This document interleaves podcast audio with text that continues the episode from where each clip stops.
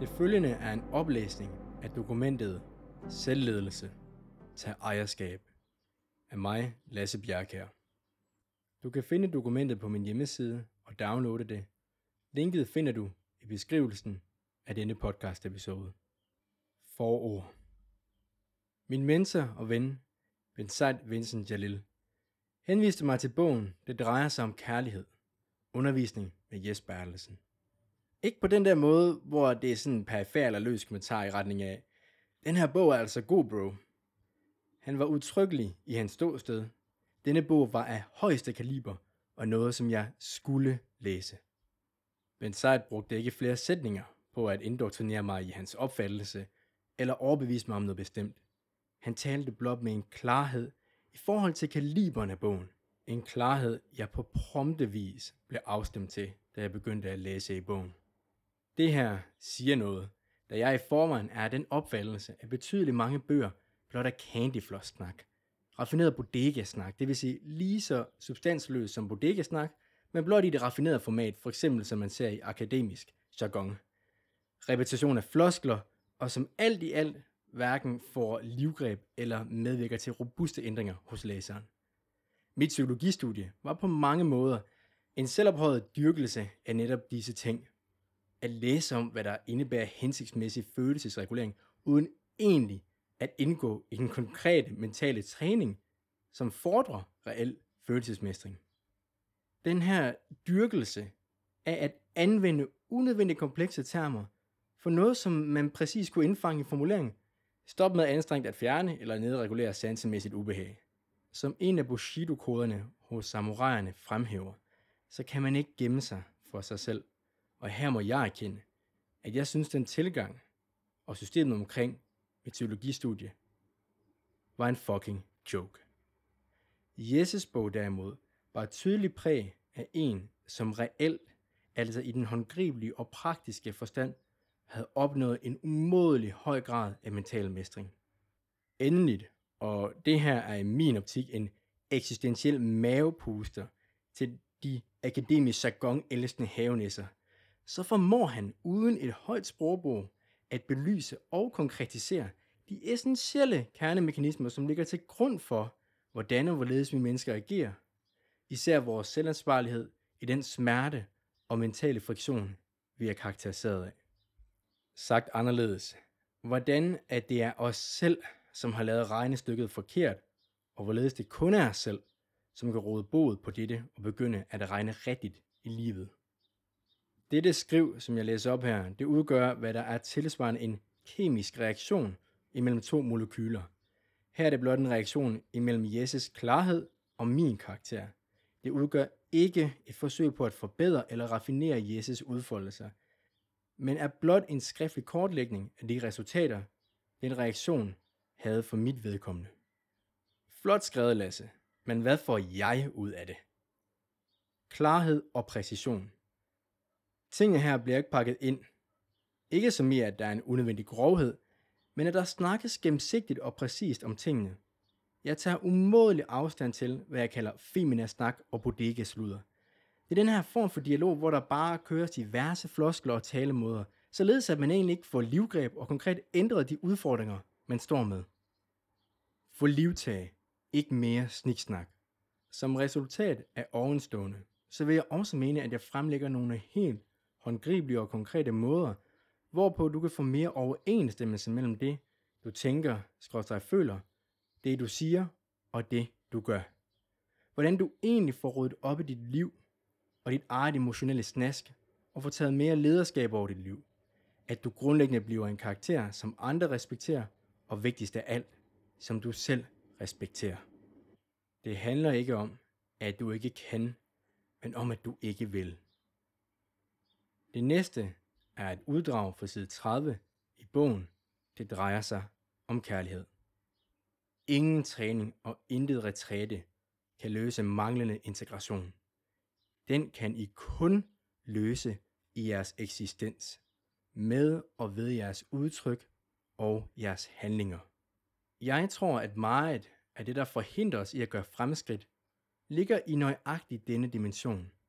Mange mennesker har en følelse, som jeg også kender fra mig selv, og som I også må kende, en følelse af, at jeg kan ikke komme videre. Kender I den følelse?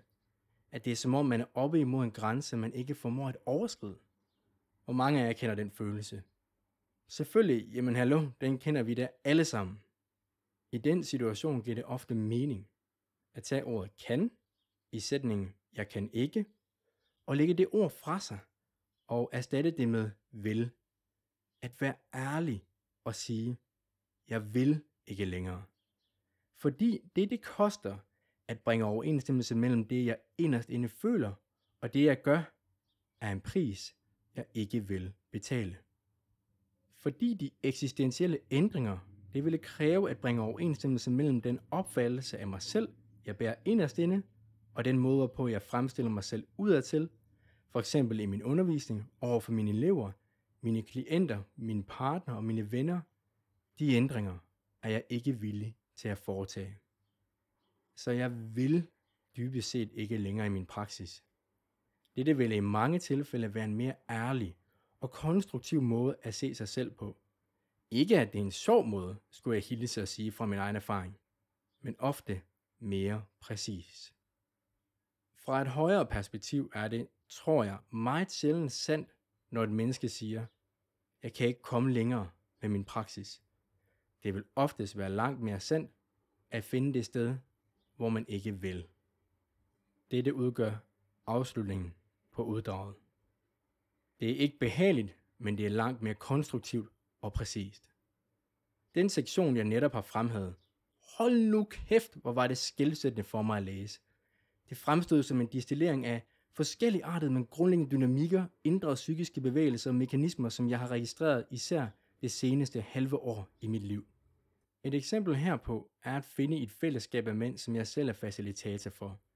Her bemærkede jeg, hvordan folk lå sig lede af de psykiske bevægelser, som er fokuseret på at få anerkendelse for, at man gør en indsats, frem for at placere motivet om at fordre en karakter med integritet, kompromilløst, som den allerhøjeste målestok, hvad Jes umiddelbart vil kalde for overensstemmelse mellem det, man føler, siger og gør. Dette fandt sted også, selvom deres forsøg og indsats simpelthen ikke var gode nok i forhold til højkaliber integritet, og eller baseret på fejlagtige strategier og redskaber, som for eksempel hvis jeg forsøgte at bruge en sav til at banke et søm i noget træ. Personerne blev drevet af, at de andre i fællesskabet virkelig skulle se, at det var nødvendigt, at de så, hvor meget de egentlig prøvede og gjorde. Opmærksomheden for, om de egentlig fik konkret livgreb om det, som overhovedet var årsagen til, at de gjorde en indsats i første omgang, den blev ikke fordret og faldt i baggrunden. For at bruge Jesus ord, så er det ikke en ærlig og konstruktiv måde at se sig selv på. Vi er nødt til at være sandfærdige over for os selv, og jeg var også transparent med mit fællesskab, da jeg registrerede denne bevægelse. En bevægelse, jeg sidenhen har haft et meget skarpt blik på.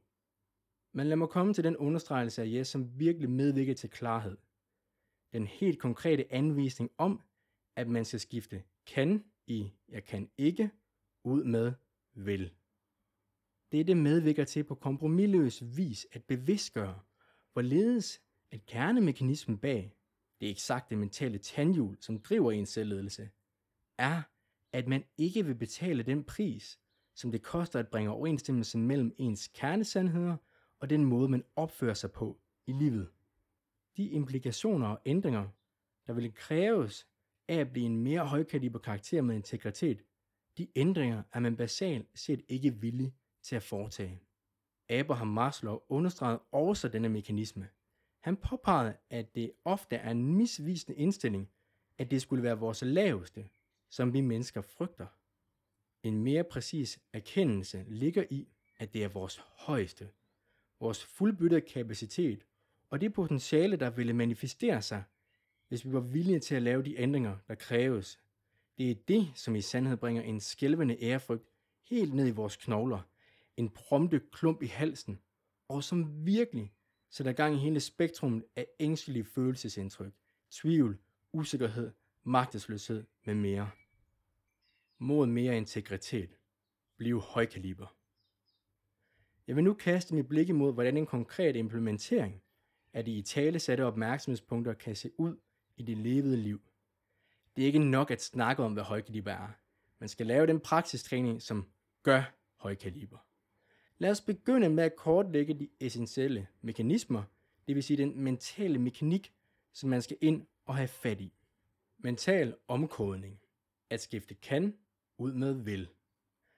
Ændring i din mentale software. En ændring i ens mentale software, det vil sige, at det er et princip, der gælder på tværs af alle kontekster, og der menes virkelig alle. Eksempel. Du forpligter dig til denne mentale omkodning i dit parforhold. Dem, som står dig allermest kært, og dem, som du ser en gang imellem. Kollegaerne og chefen, din kære bedstemor og bedstefar. De mennesker, som du vil betro dit liv til, og dem, som du ved taler om dig bag din ryg. Din mor og far, dine børn, dine elever, klienter og kunder. Det er en ændring i dit sind, og det har du med dig alle steder. Ledelse indad. Gælder hvad angår ledelse indad, det vil sige måden, hvorpå man forholder sig til sig selv, ens indre monolog og måden, hvorpå man taler til sig selv. Eksempel. At hvis man registrerer, at man har mental snak, der indeholder, åh, oh, det her kan jeg altså ikke, så forsøger man ikke at ændre på det. Her en modtagende opmærksomhed. Men tilfører selv en mental erkendelse af, okay, jeg vil ikke. Ikke for at overmande den anden tanke, men som en sideløbende tilføjelse. Det behøver ikke være den eksakte ordlyd, jeg har nævnt her, men blot en påmindelse om grundprincippet, som er at skifte kan ud med vil. Ledelse udad.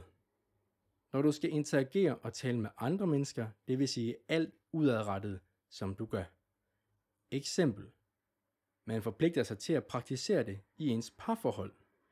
Så når man lige fanger sig selv i den verbale impuls til at sige, skat, det kan jeg altså ikke, så forvalter man den og siger noget, måske i retning af, skat, det vil jeg ikke. Og ja, så kommer der måske en intens dialog efterfølgende, men nu er du faktisk sandfærdig, både over for dig selv og din partner. Hele interaktionen er baseret på et præcist og konstruktivt grundlag. Automatisk mental debugging. Du kommer til at rydde op i dig selv. Hvis du reelt forpligter dig til denne mentale omkodning, så vil der helt automatisk foregå, hvad jeg kalder mental debugging. Du behøver ikke gøre en bevidst indsats imod at identificere de steder, hvor du har været skråstrej er ledt af den outdated kan ikke kodning. Der vil foregå en helt naturlig identificering af de punkter i din mentale arkitektur, hvor kan er en del af byggematerialet. Der er altså en såkaldt trickle-down effekt, hvor det først er de mere eksplicite tankebaner og narrativer, som bliver påvirket, hvorefter den mentale debugging gradvist siver ned i de mere subtile og ofte ikke bemærkede mentale bevægelser. Hvor den første debugging måske har at gøre med en generel måde, du afsiger dig ansvar i forhold til dine medmennesker, for eksempel tankebaner af, jeg kan ikke hjælpe dig, da jeg har meget at mørne for tiden. Så vil en af de senere muligvis relatere sig til en mere fingrundet mental mekanisme. For eksempel at man har en dybt indlejret mental respons, som formidler ens egen fejlagtighed, men ikke andres, selvom de står i de samme omstændigheder. Endelig vil jeg afslutte med at fremhæve nogle kernepointer, som er i talesat af Yes. De har til hensigt at sikre, lige for en sidste gang, at man er afstemt til, hvad det er, som egentlig virker, og hvad der ikke gør. Det følgende er et uddrag fra side 34 i bogen Det drejer sig om kærlighed. Vi skal være klar over, at der hos os alle er områder, hvor vores hjerte, vores udtryk og vores handlinger stemmer mindre godt overens. Når vi nærmer os disse områder, og vi vil blive konfronteret med, så er det vigtigt, at vi beholder en fælles forståelse af, at de indre grænser, der ligger på disse steder i personligheden, ikke kan overskrides ved den dialog, vi har med hinanden. Man kan heller ikke meditere sig igennem dem, og man skal heller ikke vente på, at de bliver løst mirakuløst ved guddommelig indgriben. Dette udgør afslutningen på uddraget. Du kan ikke snakke dig ud af det. De områder, hvor der ikke er overensstemmelse mellem dine kernesandheder, din væremåde og det, du siger, det kan du ikke snakke dig ud af. Jeg gentager. De friktionspunkter, der er netop i dit liv, der hvor du ikke har integritet, det kan du ikke snakke dig ud af eller udenom. Måske snak kan give dig klarhed over, hvor friktionspunkterne er, men friktionen kan ikke ændres på baggrund af snak. Vi lever i en tid, hvor der dyrkes en indstilling af, at hvis vi blot ændrer de ord, vi bruger, jamen så ændrer det også den fundamentale realitet, som finder sted. Nej, mangelfuld integritet er mangelfuld integritet, og højkaliber integritet er højkaliber integritet. Hvis du har dataen og informationen, så er det kun en ændring af valg og handlinger, som rykker noget. Ingen højere magt løser det for dig. Jeg har ikke tal på, hvor mange mennesker jeg har stødt på, som har brugt diverse gøjler meditationsvideoer på YouTube, øvelser fra kvaksalver og selvudnævnte klaverianter for at få frisættelse. Personer, som er flygtet fra deres egen selvansvarlighed igennem krystaller, tarotkort og den endeløse dillerdaller, der opstår, når man skaber en hel fantasiverden for at distancere sig fra den rå og ufiltrerede eksistentielle situation, man helt konkret befinder sig i. Hvis der er friktionspunkter i dit liv, hvor din integritet er mangelfuld, det vil sige hvor indre liv, det du siger og din gøren ikke er i overensstemmelse, så kan du ikke ændre det ved at lave håbløse visualiseringsøvelser eller bede til en eller anden magisk kraft, som skal opløse det for dig. Det følgende er et citat af Ben Said Vincent Jalil. Vi mennesker har udpræget tendens til at afvise det banale i stor visdom, da vi dermed ikke så let endda kan afvise at tage livtag om vores eksistens. Det er lettere, når vi kan gøre visdom abstrakt, kompleks og flyvst. Når det er banalt, bliver vi konfronteret, jordnært og i øjenhøjde med livets ultimative eksistentielle anlæggender. Dette udgør afslutningen på oplæsningen af dokumentet Selvledelse til ejerskab. thank you